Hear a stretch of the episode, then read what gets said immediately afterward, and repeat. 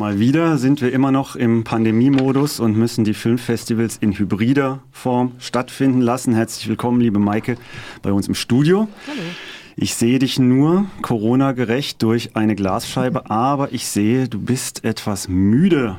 Du ja. hast eine Woche Festival in den Knochen. Wie geht's? Naja, wie Festivals halt so sind, anstrengend, obwohl es tatsächlich etwas entzerrt ist. Ähm, äh, müde bin ich eher durch das frühe Aufstehen heute mal wieder, Morgen, um das Morgenradio zu schmeißen hier bei RDL. Aber ähm, dadurch, dass es ein hybrides Programm ist, also die Kinos in Saarbrücken spielen ja auch tatsächlich für, vor allem für Locals halt jetzt in dem Fall, Akkreditierung gab es nur online, ähm, haben die auch das Programm etwas entschlackt, weil klar, 50 Prozent Auslastung, 2G Plus etc., das kennen wir ja alle inzwischen ja, da kannst du halt die Kinos nicht so voll machen. Ich meine, wir haben bei normalen Festivals morgens um 10, du wirst das kennen, Johannes, äh, einen Cinestar-Saal, der brechend voll ist bis auf den letzten Platz. Das geht jetzt halt natürlich unter den Bedingungen nicht und deswegen auch nur die Online-Akkreditierung und deswegen auch drei Schienen tatsächlich. Von um 15 Uhr kommen mittellange und Kurzfilme online um 18 Uhr die Dokumentarfilm, ähm, der, der, der Wettbewerb Dokumentarfilm und dann um 20 Uhr der Wettbewerb Spielfilm. Und das sind immer zeitgleich ähm, mit dem Streaming-Angebot wird halt vor Ort die Premiere oder manchmal auch die Welturaufführung gezeigt. Das ist natürlich auch rechtemäßig, muss das natürlich auch alles mit rechten Dingen zugehen. Deswegen waren es eher weniger Filme als jetzt bei einem Präsenz Festival. Es gab auch noch ein paar andere Reihen neben dem Wettbewerb natürlich, aber es gibt zum Beispiel keine Retro. Es gibt jetzt die Mob äh, Watchlist zum Beispiel mit Kurzfilmen und Langfilmen von Filmemacherinnen, die halt ähm, schon mal einen Film vielleicht eingereicht haben in den letzten Jahren beim Festival und auch vielleicht nicht mehr ganz so jung sind oder einfach Filme, die es nicht in Wettbewerb geschafft haben, warum auch immer. Und das konnte man jetzt die ganze Woche oder die ganzen zehn Tage auch noch nebenher schauen, aber es ist wirklich sehr viel weniger als sonst. Okay, aber trotzdem, ähm, das Rad wurde neu erfunden. Also wir sehen, du siehst es im Festival, aber eben nach wie vor eben online. Mhm. Jetzt ist es noch nicht abgeschlossen, das heißt, über GewinnerInnen und Gewinner können wir im Moment noch nicht sprechen. Aber du hast ja schon einiges gesehen, das hast du gerade schon angedeutet. Mhm. Gibt es irgendwelche Highlights, Lowlights über irgendwas, was du jetzt schon denkst, da sollte man mal drüber sprechen? Klar, Highlights gibt es natürlich immer. Ähm, wofür ich das Max Ophüls total schätze, ist natürlich, dass es ähm, das sind junge Leute, die kommen gerade von der Uni oder sind noch in der Uni und die haben immer total gesellschaftspolitisch relevante Themen.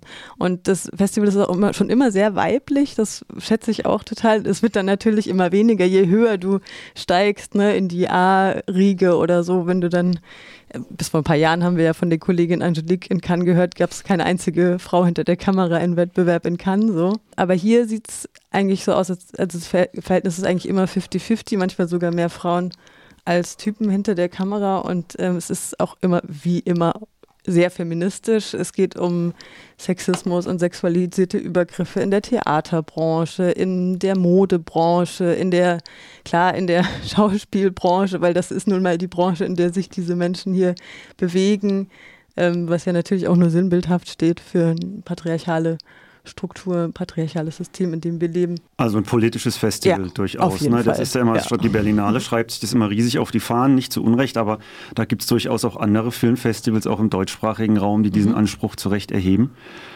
Mm, du hast uns Filmclips mitgebracht, mhm. ein paar Ausschnitte, ein paar Auszüge, handverlesen. Da könnten wir mal reinhören. Hast du einen Vorschlag? Was sollten wir als erstes mal anteasern? Also eines meiner Highlights war auf jeden Fall The Door of Return. Da habe ich zwei, habe ich mir ein paar Ausschnitte rausgesucht. Die sind relativ lang. Da könnt ihr jetzt auswählen, was ihr davon spielen wollt. Dann spielen wir doch einfach jetzt mal den Track Nummer 5 aus dem Film The Door of Return.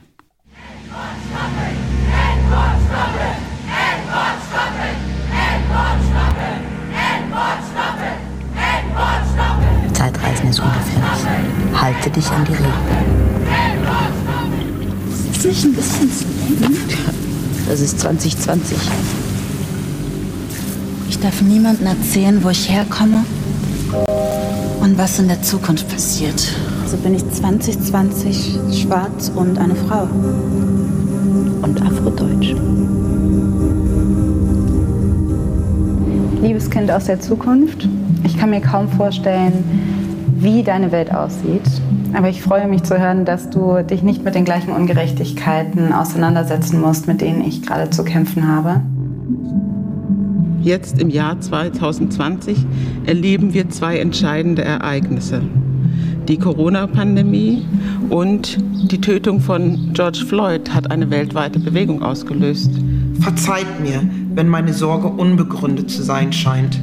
Aber Rassismus, Sexismus und Kapitalismus haben zum sozialen Tod meiner Familie und Freunde geführt. Die Ereignisse überschlagen sich. Während eine Pandemie die Welt gefangen hält und der weiße rassistische Terror zu weltweiten Revolten geführt hat, werden wir Zeuge davon, wie die Vergangenheit zur Gegenwart wird und Geschichte sich wiederholt. Die Hoffnungsträger unserer Zeit sind die Jugendbewegungen, die weltweit neue Herangehensweisen einfordern. Black Lives Matter, Fridays for Future und MeToo. Zu diesem Zeitpunkt ist es nicht sicher, ob der Kreis der Zeit sich schließen wird und schwarze Menschen in der Zukunft ankommen werden. Und meine Aufgabe hier 2020 ist es, diese Ideologie zu bekämpfen, indem ich darüber schreibe und indem ich darüber spreche. Sorgt bitte dafür, dass die Menschheit aus der Geschichte lernt. Möge sie sich in dieser Form nie wieder wiederholen. Ancestral Blessings, Natasha R. Kelly. So, okay. Ähm, das war ein Ausschnitt aus dem Film The Door of Return und da brauchen wir jetzt aber noch ein bisschen Hintergrundinfo. Mhm. Ich kann dir mal sagen, was bei mir, der diesen Film nicht kennt, angekommen ist. Es geht um Rassismus, um People of Color natürlich. Es klang zunächst futuristisch, dann aber nach dem Jahr 2020. Und es klang, und das meine ich jetzt nicht negativ, sondern positiv, es klang inszeniert und dadurch nicht dokumentarisch. Was stimmt davon? Stimmt alles, ja. Ich fand es auch, ähm, ich fand spannend, weil der Film läuft in der Mob äh, Watchlist, also ein Kurzfilm, 30 Minuten oder mittellang, Fiktion und dann fange ich so an, den zu gucken und dann sehe ich diese ganzen Interviews mit Leuten, die ich alle kenne, Alice Hastas, ähm, Katharina Oguntoye, ähm, Mai Ayim, die ja leider sehr früh verstorben ist, mit Footage-Material ist da vertreten und ähm, Natascha A. Kelly. Ähm, also die drei, Natascha A. Kelly, Katharina Oguntoye und ähm, Alice Hastas, die Interviews sind aktuell aus dem Jahr 2020. Und dann kommst du plötzlich auf den Saturn im Jahr 2500 oder so. Und dann, und dann hast du diese Futurist, dieses futuristische Element plötzlich da und dann siehst du halt, wie sich Leute schwarze Frauen in der Zukunft auf dem Saturn die Zeit reisen können, dieses Material, historisches Material anschauen vom Jahr 2020, weil es halt in der antirassistischen Bewegung, das hat die Regisseurin auch gesagt, natürlich jetzt nicht die Heilsversprechung ist, aber da hat sich natürlich was getan. Da sind Sachen passiert, die kannst du nicht mehr wegdenken. Die Black Lives Matter Bewegung ist sehr, derart stark geworden, dass du es einfach nicht mehr negieren kannst. Klar, äh, wird jetzt nicht alles besser deswegen, aber ähm, ja, mich, also ich fand, ich fand die Mischung einfach und ich habe mir das Gespräch noch angeschaut mit ihr und sie sagte auch so, ja, wenn wir jetzt eine Doku machen übers N-Wort, weil das war auch der Anlass, dass die, der AfD, irgendein AfD-Mensch, Kramer heißt der, glaube ich, im Bundestag das N-Wort irgendwie mehrfach benutzt hat. Ähm, und dann gab es halt diese Petition und diese ganzen Demos. Also es scheint sich schon auch dokumentarisch damit auseinanderzusetzen, ja. aber mehr zu sein als das. Und das ist, klingt nach einem sehr spannenden und auch nach einem sehr erfrischenden und mhm. innovativen Format. Und dann freuen wir uns natürlich, zum einen natürlich, wenn der Film was gewinnt und zum anderen, wenn wir ihn dann vielleicht irgendwann auch mal auf der Leinwand sehen der können. Der läuft nicht im Wettbewerb, aber ähm, bei dann. manchen dieser Filme hat man natürlich die Chance, dass er dann irgendwann mal auf Arte auftaucht, weil bei einem Format von 30 Minuten, der läuft nicht im Kino. Hm. Dann müssen wir den AK-Filmclub bringen. Wir mhm. merken uns das auf jeden Fall ja. vor. Einen haben wir noch und zwar steht jetzt hier bei uns auf dem Monitor Entnazifizierung. Mhm. Günstling und Reichtum und Opfertum. Mhm. Wähl dir mal noch eins aus, was wir abspielen sollen. Reichtum und Opfertum. Alles klar, kommt. Und ich denke, das macht sich die Bundesrepublik auch zu wenig klar.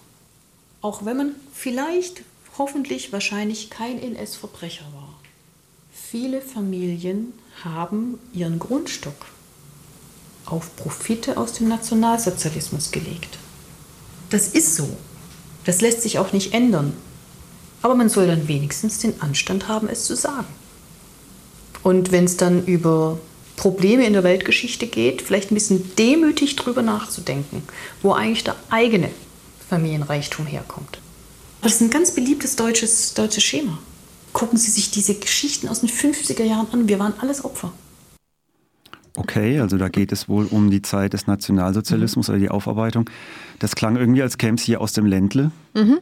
Ludwigsburg ähm, im Staatsarchiv, glaube ich, eine Historikerin. Ich fand einfach genial, was sie gesagt hat. Die Doku selber ist wenig äh, spektakulär, finde ich, gemacht, relativ konventionell gemacht, sehr ruhig. Aber diese Familiengeschichte, also der der Regisseur, der Filmemacher hat sich auf die Suche nach seiner Familiengeschichte, vor allem nach, die Rolle, nach der Rolle des Opas im Nationalsozialismus gemacht. Und das war wie ein Krimi. Also ich war die ganze Zeit sehr gefesselt, weil ich wissen wollte, wie es weitergeht. So, das war Nestwärme, mein Opa, der Nationalsozialismus und ich. Und ähm, also was sich Leute ausgedacht haben in diesen Entnazifizierungsprozess, um da halt äh, sich möglichst unbeschadet da rauszuwinden, das ist wirklich. Also er, er, fand das schockierend, ich fand es auch schockierend. Die Historikerin und die ganze Familie war so, ja, pff, haben doch alle gemacht. hm. Okay, sehr interessant. Ähm, Maike, deine Einblicke ähm, von, aus und in das ähm, 43. glaube ich, mhm. Max Ophüls Festival, Filmpreis, Max Ophüls Preis in Saarbrücken beziehungsweise Hybrid. Gibt es abschließend noch irgendwas zu sagen zu diesem politischen und feministischen Festival? Ja, schaut euch doch noch, noch ein paar Sachen an. Die Karten kosten 8 Euro oder 8,50. Ähm, das Streaming läuft noch bis morgen oder vielleicht sogar noch ein bisschen länger, wenn ich es richtig verstanden habe. Irgendwie äh, widersprechen sich manchmal die an Angaben hier. Auf ffmob.de könnt ihr euch spannende Dokus, zum Beispiel Koltanfieber fand ich auch super spannend. Da ging es um darum, wie der Abbau von Koltan im Kongo und ähm, Kriege und Kindersoldaten, wie das miteinander verwoben ist und wie ein Mensch, der Kindersoldat war, dann mit seinem Trauma umgeht, indem er mit einer Holzpuppe, die Holzpuppe das Gleiche nochmal durchleben lässt, was er erlebt hat. Das war auch sehr, also das war auch schön gemacht, fand ich, und ähm, auch dahingehend wertvoll, dass dieser, der Protagonist halt nicht nur Protagonist war, sondern eben auch am Film mitgewirkt war, hatte, weil das Team aus, das weiße europäische Team überhaupt nicht einreisen konnte im Kongo. Ob jetzt wegen Covid oder weil es einfach zu gefährlich war, weiß ich nicht mehr. Ja, das wäre auf jeden Fall ein Tipp. Oder eben, wie gesagt, die Mob-Watchlist mit Door of Return würde ich euch wärmstens empfehlen. Lady Bitch, auch ein Highlight. Ähm, da geht es eben um Sexismus in der Theaterbranche. Oder schaut euch einfach Kurzfilme an, da kann man eigentlich fast nie was falsch machen, weil die, die laufen immer en bloc. Und da wird dann für alle was dabei sein. Ja, man, über Filmfestivals kann man grundsätzlich nicht zu viel reden, aber wir haben natürlich zeitliche Zwänge. Ähm, deswegen danken wir dir an dieser Stelle ganz herzlich für diesen tollen und spannenden Einblick in das Filmfestival Max Ophüls Preis. Mhm. Wir wünschen dir noch einen guten letzten Tag, danach eine gute Erholung mhm. und freuen uns auf ein neues im nächsten Jahr. Danke euch.